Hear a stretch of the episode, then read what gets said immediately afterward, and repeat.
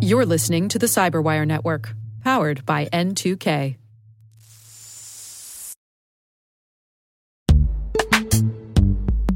This episode is brought to you by Palo Alto Networks, the leader in cybersecurity. As AI driven attacks increase, organizations can't afford to have network security that's stuck in the past. Discover how Palo Alto Networks can help you predict what's coming and proactively secure against it with a zero trust, AI powered network security platform built to secure whatever, whenever, wherever. To learn more, visit paloaltonetworks.com slash network security platform.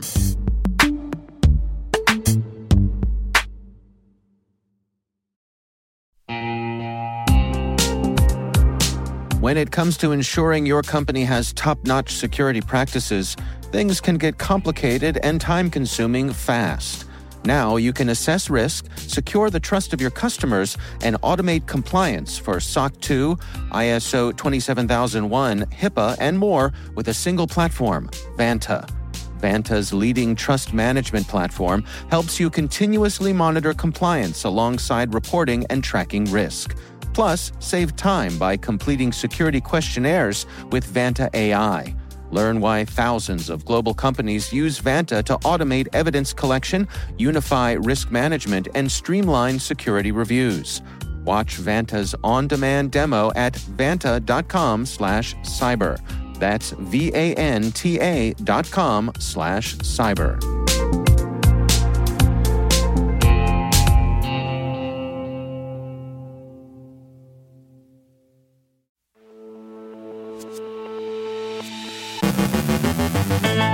Legitimate tools are abused as commodity initial access payloads. Hades ransomware is circulating in some new sectors. Criminal markets are sharing more features with legitimate markets, including advertising, recruiting, and even funding rounds.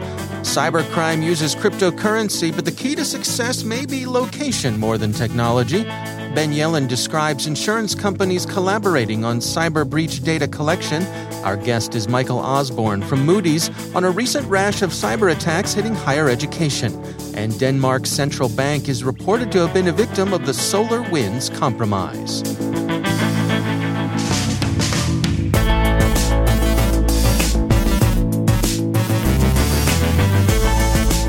From the Cyberwire studios at DataTribe, I'm Dave Bittner with your Cyberwire summary for Tuesday, June 29th, 2021.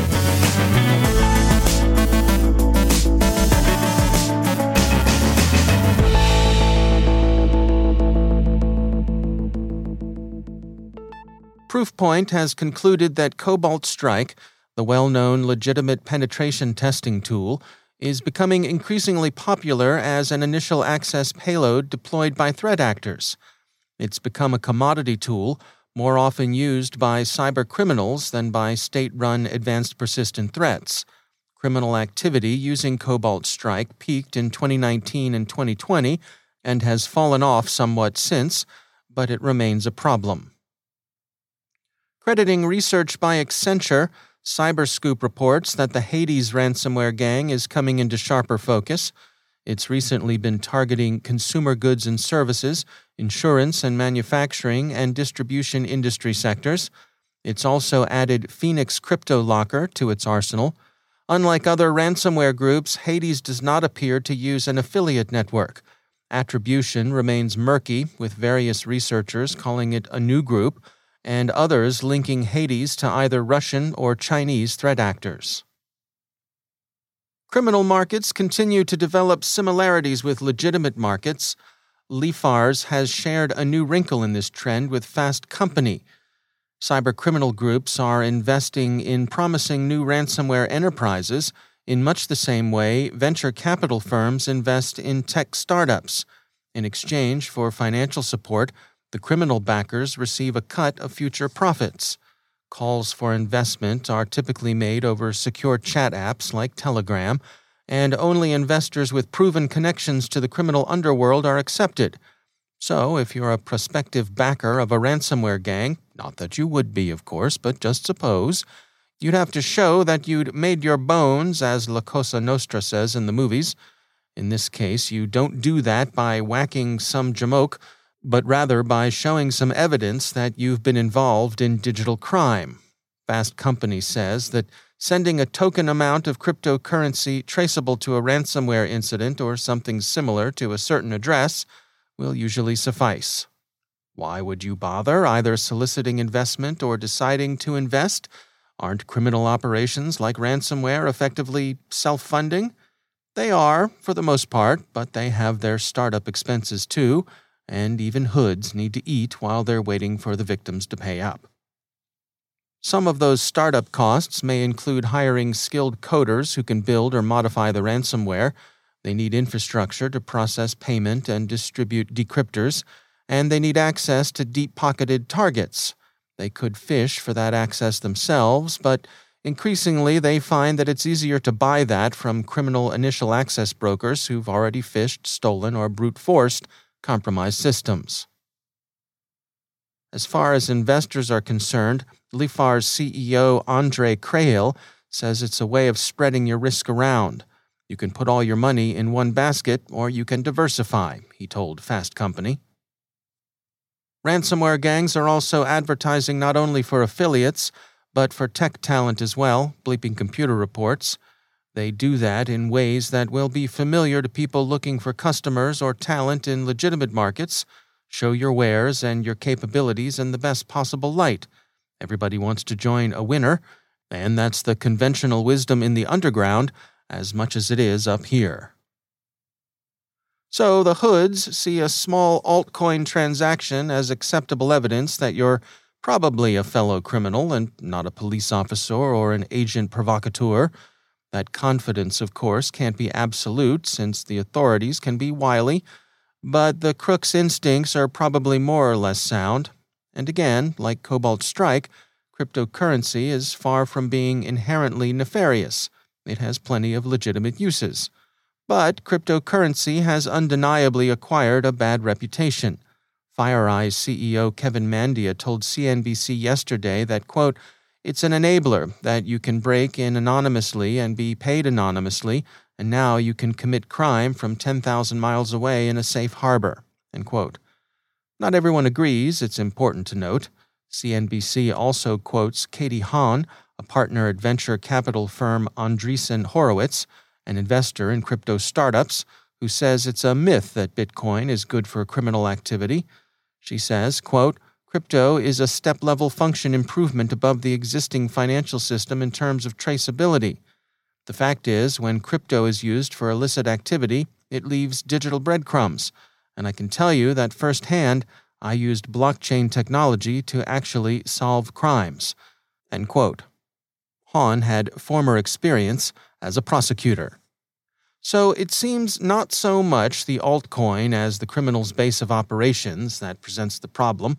If the extortionists work with the tacit or explicit permission of a host government, it's difficult to bring them to book, which is what Mandia appeared to have in mind when he told NBC that governments had an important role to play in suppressing ransomware. He said, quote, We have to consider all the tools of diplomacy to back the desired outcome we want which is quite frankly to make sure that there's risk imposed to those who take advantage of cyberspace and the anonymity it offers. Denmark's central bank was among the organizations exposed in the SolarWinds compromise, Reuters reports, with a back door that stood open for some seven months. The bank told Reuters that there were no signs that the attack had any real consequences. One hopes not. And in fact, if those who came in through the SolarWinds back door were, in fact, as is widely believed, operators of Russia's SVR, they may be right. At least, the SVR probably wasn't directly interested in bank robbery, since collection of information as opposed to coin is more in their line. Had the unwelcome visitors been privateers, of course, things might well have been otherwise.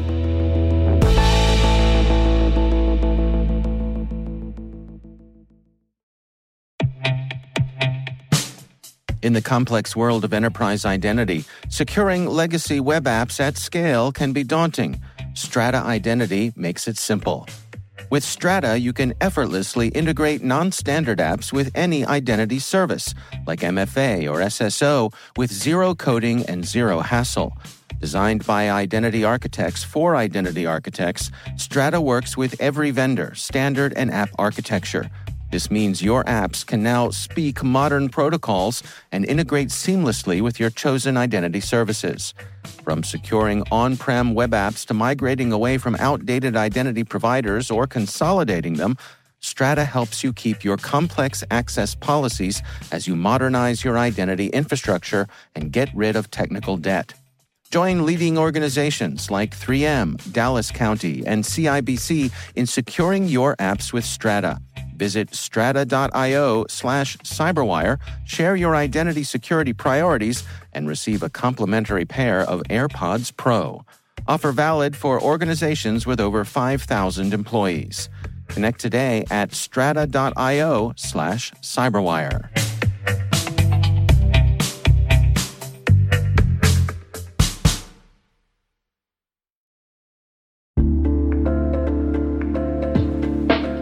Everybody, I want to take a few minutes here and talk about our sponsor, Splunk. You know, you need to keep operations humming around the clock, but potential disruptions are everywhere. Splunk helps you predict problems and find and fix issues fast so you can reduce risk and ditch downtime. The world's largest enterprises rely on Splunk's unified security and observability platform to become more efficient, resilient, and innovative. With Splunk, you can react quickly, evolve faster, and be ready for anything. Stay ahead of disruptions. Learn more at splunk.com/resilience.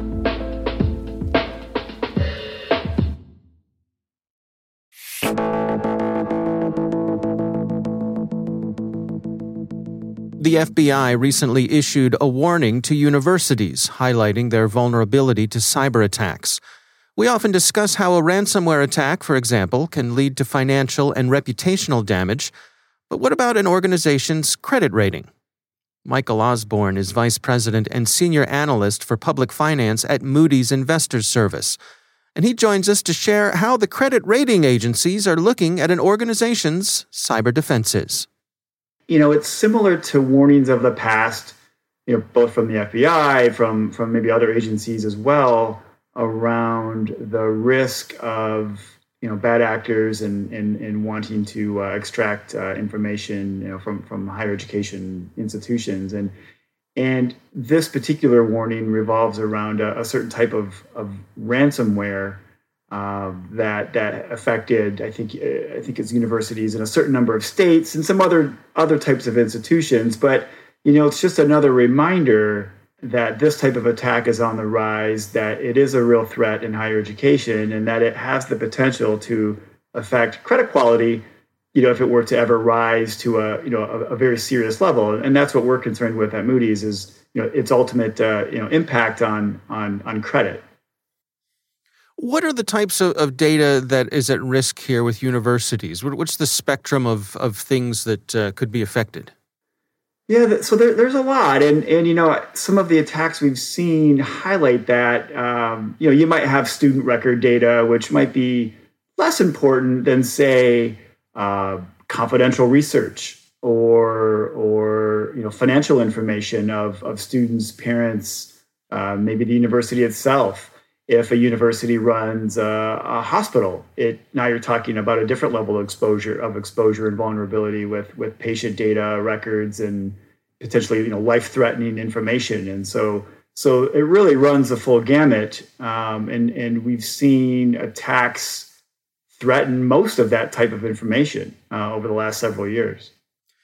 And and how are universities positioned to defend themselves well, I think the number one response seems to be, you know, cyber insurance. There's a there's a rise in in those types of policies. I think the universities that are sort of large, wealthier, have you know sort of more more resources at their disposal, are implementing their own you know cyber defenses, and you know that could that could run you know a number of different ways but but you know i think for most universities they don't have access to those types of resources. So so insurance seems to be um, you know one mitigant um, at least trying to insulate them from financial harm um, hard to insure against reputational harm. Um, you know some universities some again some of the sort of bigger universities both public and private are part of various consortiums where where they're you know working with their colleagues in in the, in the industry to um, you know thwart you know bad you know bad actors. Um, but you know it's it's um, you know they're throwing a lot at it. That's for sure. And in an environment where uh, the digital sort of infrastructure is is more open than it has, ever has. You know, with with, with students learning you know online at home and, and those networks being exposed more, um, it's becoming more important and it's consuming a larger part of university budgets. That's Michael Osborn from Moody's Investors Service.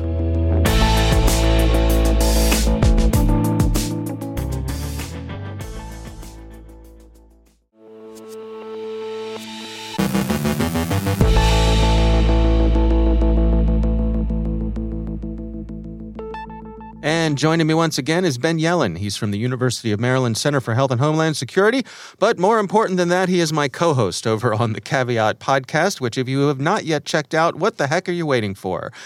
We're a, begging you, please listen to our podcast. Well, we don't want to sound desperate or anything, but it's a good show and, and worthy of your time. so, Ben, good to have you back. Good to be with you again, Dave. Uh, this uh, article from Insurance Journal caught my eye, uh, and it's uh, seven major cyber insurers form company to coordinate cyber analysis and risk mitigation. Um, I think uh, the modern era of ransomware has really been a, a punch to the gut to a lot of these insurance companies. Can you unpack what's going on here?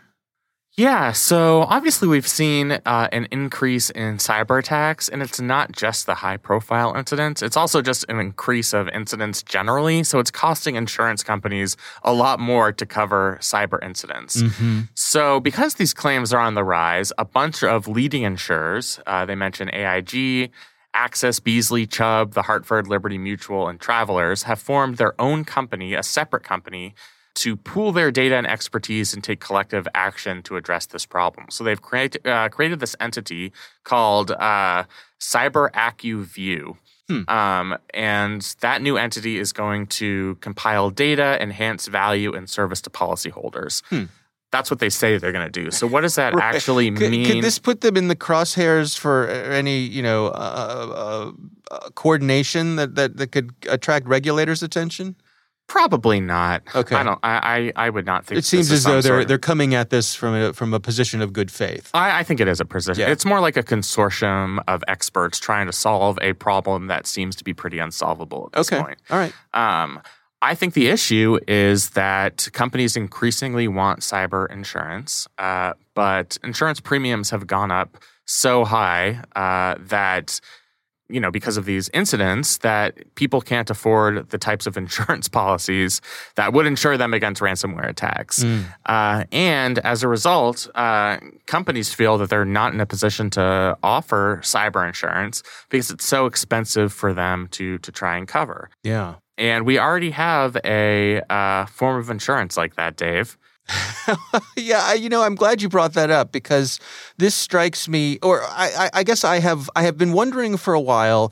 Is, is cyber insurance headed the same way that flood insurance has headed? In that uh, it is a type of insurance uh, for which a private organization cannot make money. It is too. It's the payouts are too high relative to what you can possibly charge for the policies.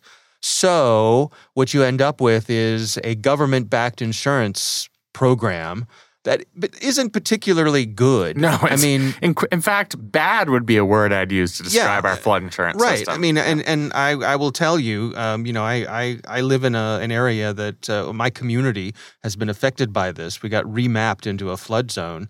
Uh, and it was it was expensive. it was, it's both yeah. expensive but also bad coverage. I mean, you you pay a lot for insurance that really doesn't cover very much. No. And I wonder if we're headed that way with cyber insurance um, because of the big payouts. Yeah, I mean, I th- I think the situations are quite analogous where the likelihood of the risk has gotten significantly higher, and the damages, so the the consequences of that risks, uh, has also gotten substantially higher. That it is really impossible to cover. Mm-hmm. Um, so, I mean, that's why I think the formation of this consortium is potentially a good solution. they can get kind of the best experts in the room to come in, figure out what best practices would be, figure out, you know, by consulting law enforcement regulators how you can ameliorate the problem in the first place, stop the proliferation of these cyber attacks, uh, and then come up with innovative uh, risk solutions insurance practices uh, on the back end if something does happen. Mm-hmm. Um, I think that's kind of the best that these companies can do because I think they're really at a loss. Uh, they they found a dead end here. Yeah. Um, it is not profitable for them to cover this insurance, um, but also all of their clients are coming to them saying we we need uh, cyber insurance. Right. Um, right. So I mean, I think they're kind of just desperately searching for a solution here. You know, we recently uh, just had President Biden meet with President Putin, and cyber was at the top of their list of things that they talked about. Could uh, could could the the companies come at this from that direction also, putting uh, putting pressure on politicians to bring this up uh, in a diplomatic way to say, look, we're you know you got an industry here that's dying because of uh, because of what's going on with these cyber attacks. You know, you, you got to put the the pressure on um, our adversaries overseas. Yeah, I mean, I think this could be a big part of this newly formed or organization. Is um, you know they have a interest in policies that mitigate uh, cyber attacks. Mm-hmm. So they have you know the uh, the power and authority vested in them by the fact that they are seven large insurers Right. allows them probably access to regulators and lawmakers Mhm. to go in and say we are trying to help on the back end to make sure that there is a profitable way to cover cyber incidents Right. but we also need you to help us on the front end. Um, so, what are you doing at the regulatory level? What are you doing in terms of international diplomacy to prevent cyber attacks from happening in the first place? You're not going to prevent every ransomware attack through diplomacy uh, or through regulation. It's just not going to happen. Uh, cyber criminals are, are getting smarter. They are not all acting on behalf of you know uh, foreign governments. So it's not going to ameliorate the, the risk entirely, but it should be part of your broader effort to kind of redefine this entire field because I think this this field of cyber insurance is having this reckoning that flood insurance had uh, perhaps a generation ago. Yeah. Yeah. All right. Well, uh, in, an interesting move for sure. Ben Yelin, thanks for joining us. Thank you.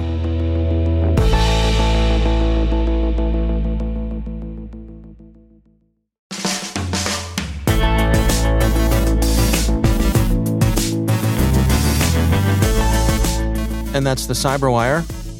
For links to all of today's stories, check out our daily briefing at thecyberwire.com. The Cyberwire podcast is proudly produced in Maryland out of the startup studios of DataTribe, where they're co building the next generation of cybersecurity teams and technologies. Our amazing Cyberwire team is Elliot Peltzman, Puru Prakash, Justin Sabie, Tim Nodar, Joe Carrigan, Carole Theriault, Ben Yelin, Nick Veliky, Gina Johnson, Bennett Moe, Chris Russell, John Petrik, Jennifer Eiben, Rick Howard, Peter Kilpe, and I'm Dave Bittner. Thanks for listening. We'll see you back here tomorrow.